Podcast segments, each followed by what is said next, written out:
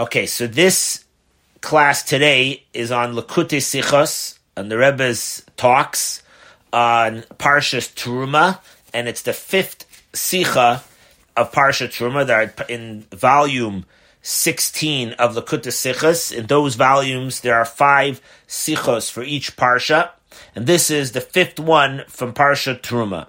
And the Rebbe said this on the week of uh, Vayakhel Pekudei week, where Parsha Vayakhel and Pekudei was read in the year of nineteen seventy-seven.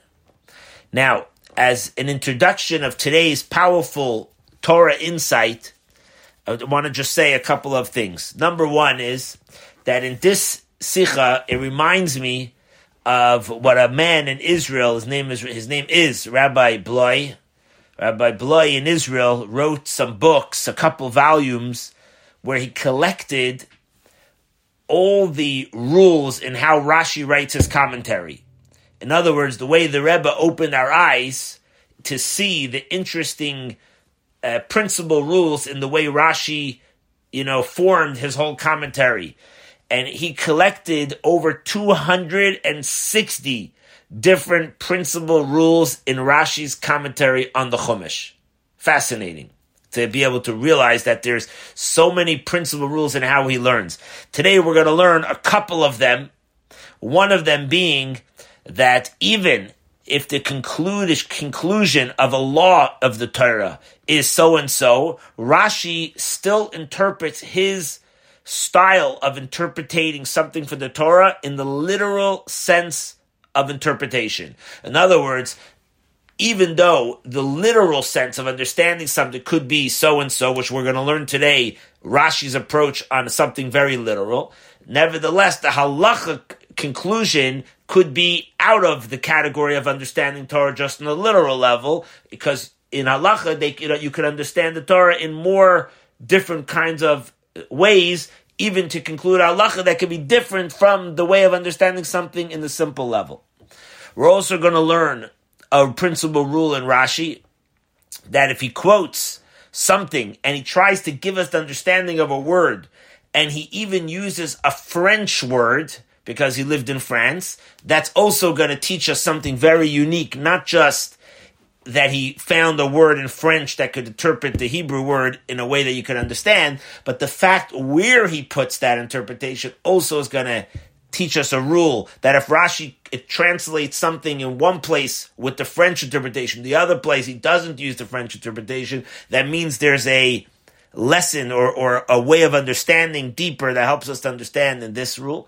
We're also going to find another rule where you're going to see soon that if he quotes in his heading of his commentary, he always quotes uh, words from the Chumash. So if he only quotes part of the word of the Chumash and not the whole sentence of the word, that also teaches you something too. We're going to learn that. So that's just something interesting about that. We actually, in in, in learning principles of Rashi, to understand that Rashi's only the literal text interpreter. You also, there was a video uh, that's that's online of Rabbi Lau in Israel. He he's the chief rabbi in Israel.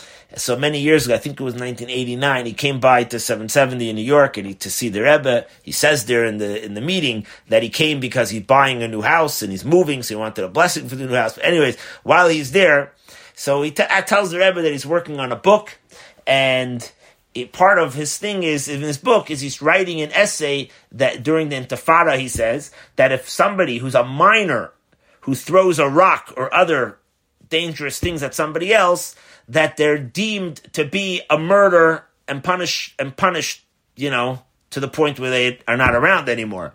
So he was collecting different information, and in the conversation with the Rebbe, he says, well, even, even Rashi says so-and-so. So the Rebbe says, well, don't you know as a rabbi that Rashi is not a halachic authority ruler? Rashi only interprets things on the literal sense of the verse. So in other words, he was telling him, if you want a source to prove for a, a concluding Jewish law, for that you can't say, oh, Rashi says this and this. It's a different goal of what different interpreters try to explain us in the Torah. And just interesting, so you're going to see here this fascinating thing. Now, the, an actual introduction to the theme, to understand the talk here well. So the today's talk is going to be on what it speaks about in today's Parsha Truma. Today's Parsha and next week's Parsha are called Teruma and Tzava, and they both cover God's commandments through Moshe to the Jews in the desert, that we should build a sanctuary, a temple for Hashem.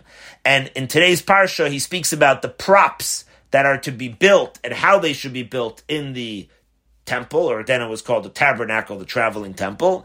And next week's Parsha, which is the cousin Parsha of today's Parsha, uh, many years we, if it's a, certain calculations, we read them both together. And so in, in Tetzava, next week's, it speaks about the garments that were worn in by the high priest in the temple. So it all has to do with service in the temple. Then, in a few weeks, we're going to read the Parsha of Vayakhel and Pekudei. And Vayakhel and Pekudei are really total repetitions of today's Parsha. But what it does is, over there it says that the Jews actually did what Moshe passed on to us to do. And this is what we did. We built it. And we go through all the details of what Hashem told us to do. So it's really very similar Parshas. And you're going to see something, some interesting things. But here's the important preface to the point that we're going to talk today. One of the main props in the temple was the menorah, the candelabra that lit. It had to be built in a certain way, had to be made from certain specific materials, and it also had to be hammered out, and it had to come from a certain weight. And very detailed. The Parsha, it's amazing how many verses describes the detail of this candelabra. Now, there's two interesting words that are used in the building of this menorah. One is, it says that the menorah has to be a miksha. Miksha means hammered out. That means you don't take parts, different parts to make the menorah. You take one solid piece of gold and you ch- hammer out, you chisel out all the parts until what are you left with? The menorah. You're going to be left with the branches. You're going to be left with the with the with the, the, the buttons looking gold around it. You're going to be left with flowers, pieces of the gold. But how do you get to make this menorah? You have to chisel it out, basically. You hammer it out. So that's going to be one discussion, that it's all made from one solid piece by hammering out that you're left with the actual menorah. And then we have another word used in the text of the building of the menorah, and that is the amount of weight that the gold had to weigh. In other words, how much, what carat gold, or if you called, whatever you want to call it, you know, the amount of gold, the weight of the gold, it had to be a kikar. A kikar measurement is, is uh, approximately the value of three thousand shekels. That would be around sixty-eight point five kilograms of in weight, or in pounds, about one hundred fifty-three point five pounds. That's how heavy this menorah was. And again, it's a one-piece, solid piece menorah. And so here you have two points. And this is going to be our discussion here today. When you say it's one solid piece and you hammer it out, or whether you say that it has to be one solid weight, the question that the Talmud has, and the Talmud brings two opinions to this in, in an argument. And the argument is regarding the Neiros. You're from, you, we may be familiar with the word Ner as a candle, Neiros, candles. In the context of the menorah, there was the candle, and the, which wasn't really a candle, it was a wick with oil. So when we call it the candle, it means the holder that held the oil and the wick. So let's say if you take a, a small cup in your hand, right, and you fill it up with oil, and you put a wick in, so this whole little cup is called the Neiros, it's called the candles, right? It's not a physical candle, that, that's, that's what you call it. Now, the question is, if you have a menorah, let's say a branch, and you have this Neiros on the top, the question is, when we say that you hammer out this whole piece of gold, does that include also this the candles, or maybe the candles is a separate thing. It's not part of the menorah. So in other words, do you say that the candle, the piece, the candle top pieces are part of this one fixture or not? Now, that's, you could say, when it says hammer it out, so it means hammer out the entire thing. So one opinion in the Talmud says that it means that the Neiros was part of it. So when I hammered out, I actually had to hammer out the whole oil piece holder, the Neiros itself as well, while it was there. It never, it was never a separate piece. Because he says miksha is like hammering out one solid piece. Other opinions say no. They say when it says to hammer it out, it doesn't mean necessarily that the candles were part of it. It could be that you took off, you took off these little candle, whole candles. You would wash it, clean it, fill it up, make sure it's all perfect, and then you place it on top of the menorah. But not necessarily does it mean that it's one piece with the menorah. That's one argument, one subject of argument. The Talmud uh, now goes and connects this argument to get, and it says that it's connected with another argument regarding the one solid piece of gold, which really would be the same argument. Do I say I have one solid piece of gold? Now let me start cutting it out. And when I said it, it has to be this weight. Does the weight include the weight of this, of these holders? Remember, the menorah in the temple had six branches on each side and one in the middle. So that's seven branches. Whatever the amount of weight this is, let's say this is even just, I don't know, maybe it's even one kilogram, let's say each one. Well, in total, that's seven kilograms. Is that part of the kikar, of this one measurement called the kikar? Or do you say the Neiros are not? So the Talmud says that the opinion that says that miksha, it has to be made from one solid piece, they're also from the opinion that it also has to be from one solid piece of kikar. The opinion that says that the Neiros were not part of the chiseled out structure of the menorah, it was a separate piece that was just placed on the top. They say that, well, that in that case, it also, the other opinion, it's like the opinion that says that it, the value of the weight of the gold, it does not include those cups on the top. Now, what's the concluding law? If you lived in the time of the Beis HaMikdash, and we're all gonna be living in the time of the Beis HaMikdash very shortly, so you want to know this is a curious thing about the menorah setup. What's the what's the conclusion law? So where would you look for the law? One of the places to look for the concluding law is our beloved Rambam. The Rambam rules in the, his section of laws of the Beis HaMikdash, of the temple. He says like this, that the menorah that was made from gold, which, by the way, not every menorah in the temple was made from gold. If there was a terrible time and the Jews didn't have money to be able to have a golden menorah, we were allowed to make the menorah out of other stuff. But if we were able to afford to have it out of menorah, then out of gold, you have to have it out of gold. Says the Rambam, a menorah that's made from gold, it should be all from one kikar, one weight, one value of gold, one solid piece of gold of that amount of weight. Including, says the Rambam,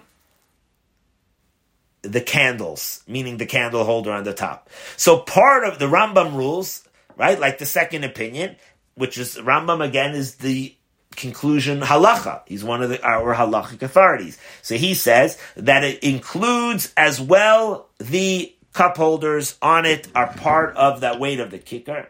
And it should all be, says the Rambam, chiseled out, hammered out from one solid piece. And the candles, the Neiros on the top, were fixed, were affixed to the menorah, and they were all part of the kikar. So halachically, when it comes to Jewish law, at the end of the day, you want to know, very nice, we have arguments and discussions, but you got to know how to, what's the bottom line? Bottom line, it's got to be including the candles. It should not be a separate piece that you take off to wash it, put it back. No, it should be all part of it, and it should be part of the weight. So that's the Talmud with the concluding halacha. Now, says the Rebbe, we have already learned many times that Rashi, in his commentary on the Torah, he explains things the way they are explained in the literal content of the Torah. I'll call it pshat. The way how we learn things in the simple interpretation. Don't get, you know, distracted of other ways of learning. The first way of learning Rashi is the simple understanding of text. Even, as we mentioned before, even if it's not fitting with the conclusion of halacha, meaning in this case, even though the Rambam said that the concluding halacha is that it's all one piece, including the, the candles on the top, we're going to see here in a very undisputed and clear way, we're going to see here this proof to Rashi's principle, that he sticks with his principle of interpreting things literally, even if it's a contradiction to halacha. Because he says, my job is to teach you the Torah the way it is in the literal. And we're going to see that here in this concept, context. Now, let's rehash, brings the Rebbe, that when the Talmud said, when the Gemara said, that the argument of the candles, whether it has to be made from one solid piece, is connected with the other argument, if it has to be from one solid weight of gold, it's like the Ramban, the Nachmanides said, like he said, the Ramban said, that according to all opinions, you should not bring the weight of the kikar weight only in the menorah itself, that it's one piece. In other words, he says that the weight has to be all one side. The weight has to include the entire menorah. And therefore, the Ramban explains that in the books that, that, that mention about this subject, something very interesting. When you look in today's Parsha, I believe it was in yesterday's Chumash, where it said that when Hashem said how to make the menorah, it says that you should also make malkachayim and machtos as well for the menorah. Now, later we're going to learn Rashi's interpretation of those two words. Malkachayim, says Rashi, Rashi's going to learn that what malkachayim means, a set of pliers or tongs. Why do you need the tongs? Because if you have the holder for the wicks and the oil, when it starts to burn, you have little schmutz of the oil. So you need a, a set of tongs to pull out the wicks, to clean it up, right? Machtos, Rashi's going to tell us, are small little shovels, like a small little pan, that any ashes that came from there, any dirt that fell off, you could put it on there. So when the, when the Torah tells us that you need, you should make, as well with the menorah, you should also have malkachayim and machtos. It means utensils that are needed for the process of the menorah. But if you say that the entire menorah and core, including its cups and including everything that's part of the menorah, has to be made from one solid piece of, of gold and hammered out out of one piece, then how do you explain those two words? What do they mean? If it means tongs, obviously tongs is not part of the menorah structure. It's a separate piece. And the, the and the, the shovel to collect the ashes is, of course, also a separate piece. So what do those two words mean? Therefore, the Ramban brings down from that that that uh, from a certain sefer called the Malachas Amishkan. Over there, he brings down that those words are not the way Rashi interprets the meaning of it. He says what it means is, is that this little cup on top of the menorah that was chiseled out was actually had, he says, Malkachayim means a little, uh, kind of like, like a round thing that covered it, and a little wick was coming out so that no extra dirt falls in and mixes in with the oil. He says that's what it means in the Torah, Melkachayim. It's a whole different revolutionary translation to this word. Very different. Because why do they have to come up with this translation? Because if you say that everything, all the parts of the menorah are part of the actual structure of the menorah, then you have to say that the malkachayim, it can't be a tongs, it has to be physically part and chiseled out. Therefore, he comes. Therefore, they say that it's some kind of, you know, uh, device or, or you know, covering for this little neiros. And then the other word where it says machtos, he says that's a, some kind of pan that goes under that collected any oil that dripped or other stuff that dripped off that came down. So that's the way he, they translate it. So if you translate the malkachayim machtos in that kind of way, then yes, you could stick with your translation that and your opinion that the entire hammered out solid one piece also includes the other pieces, which we thought are totally separate pieces. But according to Rashi, Rashi actually does not go with this principle that the two arguments are linked together. Rashi says, or it seems at least like so far from Rashi, that I'm going to sh- repeat what Rashi's going to tell us here. From Rashi, it seems that you could divide the two arguments, not that they're connected. He says, when you say hammered out, out of one piece of kikar, one piece of gold, one piece of gold, you're right, everything has to be made one piece of gold, even the tongs and The, the the dustpan, little dustpan, is also part of the menorah. But what do you mean part of the menorah? Not out of one solid piece. It's made from the same weight of the kikar.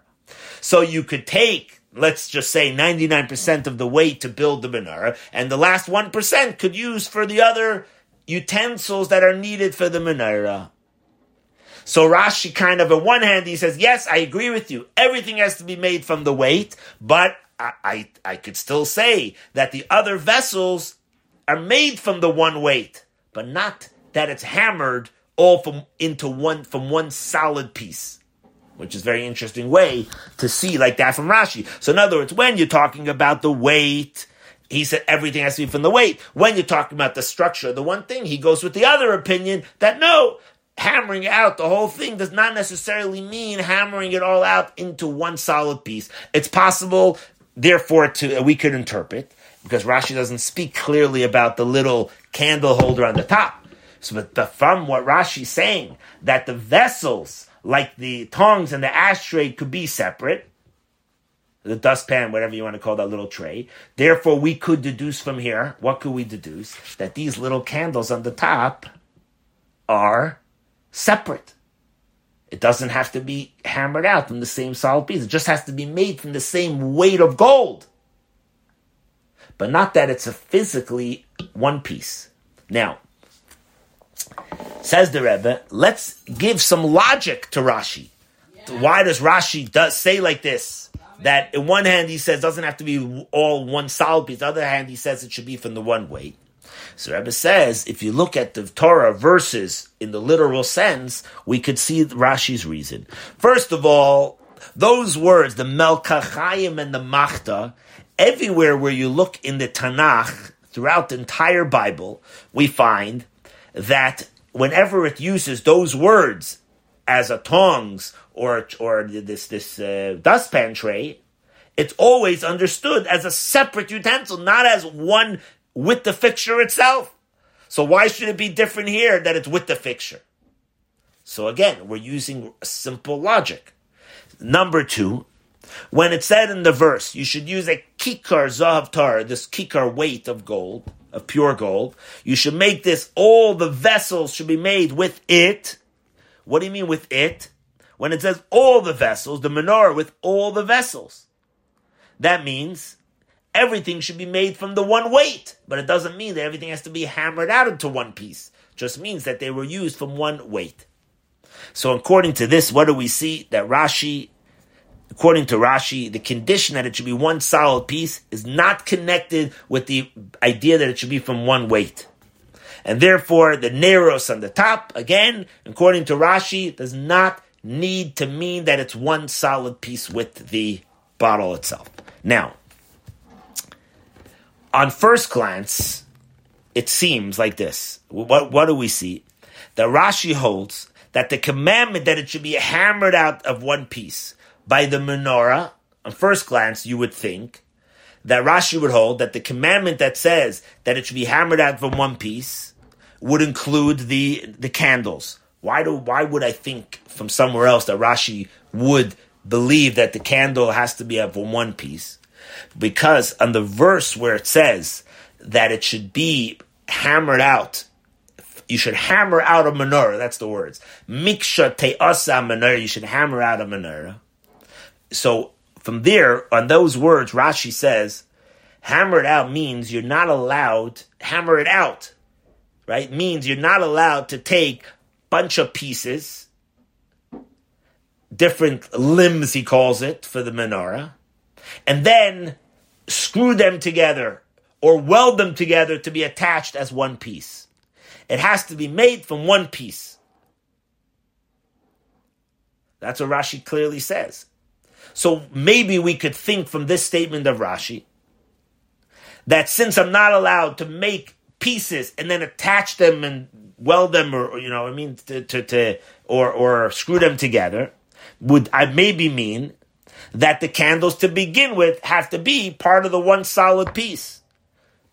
Says the Rebbe, if you are more particular into Rashi, I guess the way to say it is, if you read it a little bit slower or a few times, you'll see precisely more clearer in Rashi, actually, that just because Rashi said that you're not allowed to take different pieces and weld it together, it does not mean that he holds that the candles were actually one piece with it. Because it's possible we could, from Rashi, if you look at it carefully, what it means is I'm not allowed to take different pieces and weld it together. But maybe I'm allowed to take the candle and just place it on the top.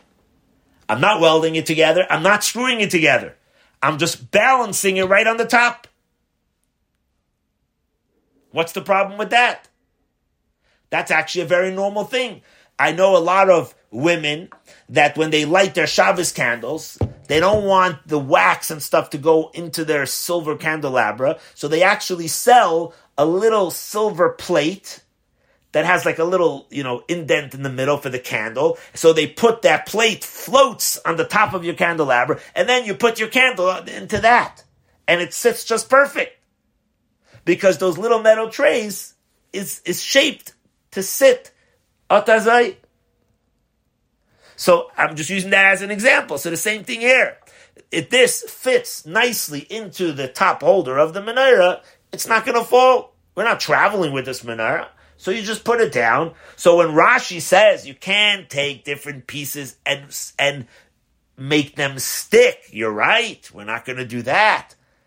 But it doesn't mean that Rashi will hold that this It is cannot be a separate piece and just placed on the top. Maybe Rashi holds it's no problem. It could just be placed on the top. So that's a fascinating understanding of Rashi. When you read it slowly, you actually realize that Rashi is of, of the opinion that there's no proof and he doesn't see why. And according to literal translation of the Parsha, of the Chumash, the candle holder, the candles, these little candle things, was not chiseled out from one piece. It was two separate pieces, and this just sat on the top. Even if you say, like Rashi says, I, from the verse, it seems clear that it's one piece of gold. Yeah, it's but made from one weight. Once the, once the, once the... Now, now, we could understand a little bit more.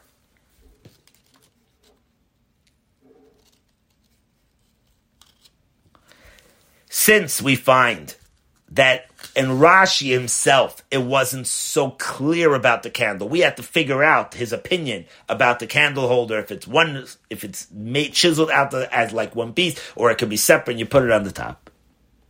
And Rashi here also doesn't say, by the way, a very famous words that he says many other places in, throughout the Chumash. Rashi says many places when he doesn't know the translation or, or opinion of something, he says, Eini Yodea, I don't know. The Rebbe once spoke a whole sikha about this. He said that we should learn from Rashi. If somebody asks you a question and you don't know the answer, you should say, I don't know the answer. Because look, even Rashi says, I don't know the answer. So sometimes that's the healthier way to say it. It's worse, the Rebbe once said, to make up an answer. Then the kids will grow older and then they'll see that you made up the answer, and they won't be able to re- accept anything from you because they'll see that you made up things. So if you don't know, you say, I don't know. So the fact that Rashi doesn't say here, I don't know, like he says in other places. So we must conclude that in the simple understanding of the verses here, Rashi doesn't need to explain this to us. In other words, it's so self-explanatory from the text of the Chumash that the candle holders were not one solid piece with the branches. It was a separate piece just placed on top. Where do we see this, that it's so obvious that even Rashi doesn't have to tell us this? Rashi doesn't even have to say that I don't know the answer. Why is it so simple? So he explains like this.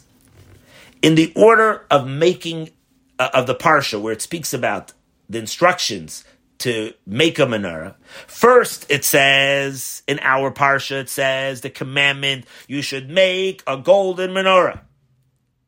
Miksha, it should be hammered out. Yerecha, the base. Vikana, the the spine, the, the, the stem. Gviye, you should have the it should look there should be the cup shapes, the, the those cone shaped uh, cups that were designed in the menorah. You should also have kaftorel, the button shapes. You should have prachel, the flower shapes. All should come out of this. Then the the verse gets more specific about the branches with the cup holders, and then it concludes the buttons, the the branches that come out of that come out should be all hammered out of one golden piece. And then the Parsha continues that you should make the candle, seven candle holders, and you should make the malkachayim machtoseha, which we said was the tongs and the, the, the those trays to collect the, the, the dirt, the ashes, right? Should be made all from one weight of kikar, of gold, pure gold. And also later on, in two weeks when we're going to read Parsha Vayakhel, where it speaks about the actual making of the menorah in actuality, not just the commandment, but doing it, it says it in the same order. What do you see from this? That since the commandment Well, to make the candle holders, it says it after all the details of making the menorah itself. So you could see from this that in the literal text of the Chumash comes out that the making of the menorah was separate than to the whole, to the body of the menorah. Because otherwise, when it said the, about the body of the menorah, it said, right, make the basin, make the make this the stem, the spine, the the, the cup holders, the, the buttons, the flowers. It should have said also the candles on the top, the holders for the oil. The fact that that comes in a verse or two later teaches you that it was separate from the actual body of the menorah itself. And then you, it even fits better to translate that the Malkacha Machtosel was also the way we said before. What they mean is the separate items. So that's one proof in the literal text, just the order, the way the Torah actually says it, that the candle holders, it mentions it separate to the, all the other details of the menorah itself. Another proof in the literal text of the Chumash that the candle holders were a separate item of the menorah, because later in Parsha Pekudei, over there, it says that we built the whole thing. Then it says we brought the menorah to Moshe.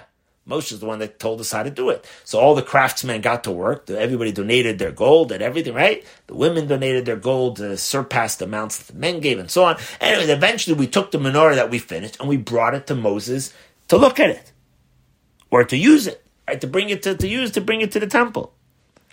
Now, when it says we brought the menorah and the candles, it says, one second.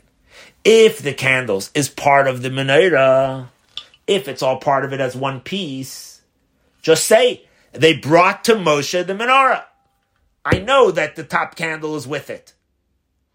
The Neiros are with it. But the fact that the verse says they brought the menorah and they brought the candle holders, that tells you very clearly that the candle holders were separate from the menorah. Otherwise, it wouldn't have to mention it separately. So that's the second proof in the literal text that you must say that the candle holders are separate. Now, based on this, that according to Rashi, in the simple level of interpreting Torah, the candles were not part of the chiseled out one piece, we'll be able to explain a few fascinating details or nuances, however you want to call it, in, in and questions that every person that learns Chumash will have these questions on something that Rashi says in the Parsha Vayakhel. In the par- again, today's Parsha, let's re- rephrase this. Today's Parsha speaks about the commandment, the instructions of doing it. In Parsha Vayakhel, it specifies what, what we did, that we did, and we fall, it tells us, I did this, this, this, this, all the steps that he asks us, we did them all. Now, over there, where it speaks about the actual work, look at the verse there. It says like this. Think of this verse like this.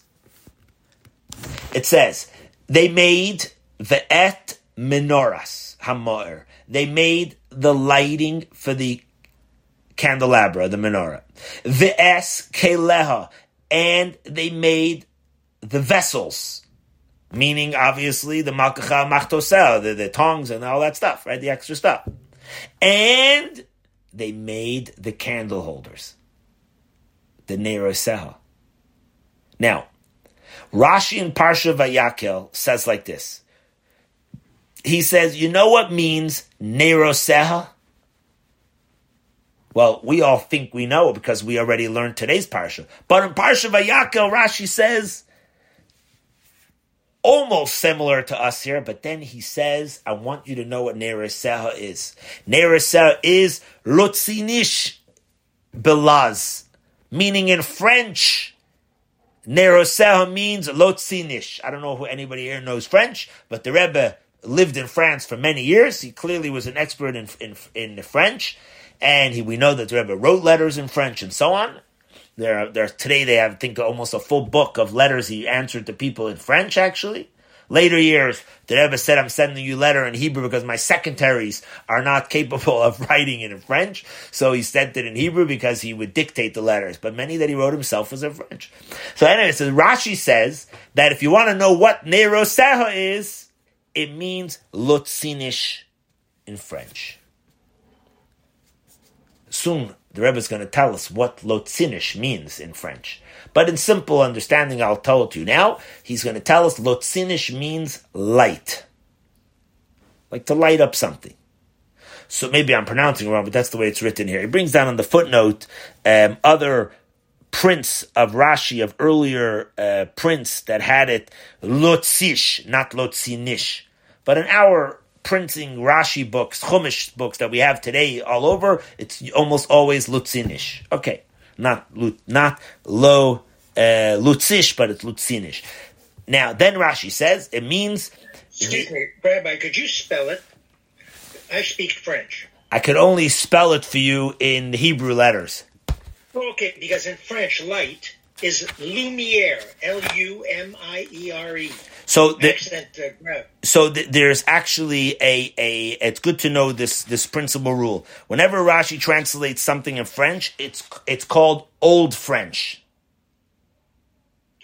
No, no, seriously. Yeah, it's Old French. Probably you could look it up because French no, modern. It's okay. It's okay. It's forget it. The point is that it's it's it is it's uh, modernized, I guess, probably we could say, you know? It's like people say, you know, in in Israel we speak Hebrew, but it's modern Hebrew. It, that's really modern Hebrew. It's not the Hebrew like the way it's in the Torah. Okay, okay, anyways, let's move on. Yeah, yeah, got it. So he says that that this Lutzinish in in Old French is the and it's and it's the jugs that hold the oils and the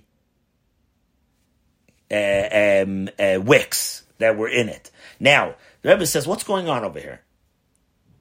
In our Parsha Truma, where's the first place it talks about the menorah, because that's where Moshe, Moses tells people, right? That's where Moshe tells people, the Jews, how to, what the items you have to make. In our Parsha, Rashi says, you know what means Neiroseha?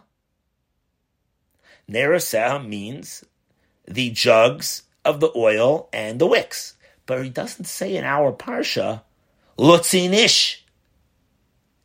What happened? All of a sudden, in Parsha Vayakhel, when you say the second time you say the words Neiroseha, over there Rashi says, you should know it's also in French, you have Lotzinish. What happened? What was different than in today's Parsha? And even a stronger question is that in Parsha Vayakhel coming up, over there, Rashi, right in the beginning of the Parsha, says a rule. He says that most of the commentary explaining the words of what's going on over here, I already explained it in Parsha Truma and Tzava. That's why if you look in a Chumash, in Parsha Vayakhel and Pekudei coming up, there's very little Rashi's there. Because he already explained us all that stuff in today's Parsha. When Moshe commanded it, so Rashi filled it in. So you already know what things mean. So one second.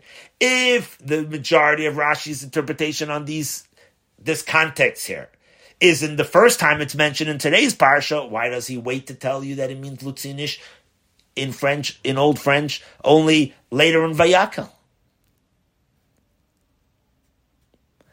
And so if you think about this, it totally seems like out of place. Why does Rashi rely uh, everywhere else that you you know the meaning for Parsha Truma, but no, this you don't know probably, so I'm going to tell it to you now. He should have told us earlier. Number three, a third question. Why does Rashi add at all this thing Lutzinish in French, in Old French? Seemingly, you could ask the question, like in Hebrew we say, mimanashach. You know, like, either way you're going to learn that something doesn't make sense that he's mentioning this at all. If the tr- meaning of bazichin, the jugs, it's not enough, and you need to tell me that there's a laz, there's another language that will help you to understand what this means, Rashi should have brought it down in the earlier meaning when he said Neiros the first time. And if you don't need to tell it to me, you should have not told it to me here either. So the second question is, why does he have to repeat at all his commentary? And the third question is, why does he have to now tell me this, that it's also in Allah's, in this Old French? Says the Rebbe, and this is a fascinating point, only after we were we are able to appreciate Rashi's style of only translating things in the literal sense. And even if he doesn't translate it, because it means it's so obvious that that's what it is. And in our case, that the candles with the meaning, the thing that the, the, the holder that had the oil and the wick actually in it was not part of the structure itself. Then we're going to be able to understand the answer to this question of why in Vayakhel he has to tell us better the meaning of Neiros and add me this French word. But in order to understand that, we have to understand one more question. And he says like this, we already learned many times that if there's an extra letter in Rashi, it's there's a reason. Everything is precise in Rashi. And it's not just in words, but it's even in his content. And even words that he quotes from the verse, from the actual Torah verse, and he said, I'm going to explain this word, he's very precise which words he takes. Now, here you're going to see a very, um, how do you say this, a, a, a um, boilet. It sticks out tremendously here, a point, and you could see this idea that Rashi misses a word in the verse, and it must be for a purpose, for a reason. Because look, the verse said three things. It said, when they brought to Moses, they brought es keleha, they brought the vessels with the tongs and the scoopers, the scoops. But it says v'es keleha. So Rashi said, what does it mean, and the vessels? Now, you have to remember something. The word vs, vs really all it means is, is the or and. Okay? I actually, as somebody in our community once bought me a book, a sefer, that the whole book explains every time it says S in the Torah what it means. Amazing to figure that out, right? S always teaches you an additional insight. It, it's, in, it's including something more. You know, there's the famous one that says you should honor your father and you should honor your mother. What's the kabet es avicha v'es imecha? What's the es again? Again, it says v'es in Hebrew. So the sages deduce from there that it's to include another category of honoring. Who? Your oldest brother or your oldest sibling. Right? Okay, Chassidus says that's because the, the, the all the energy of the parents go through the firstborn child and so on.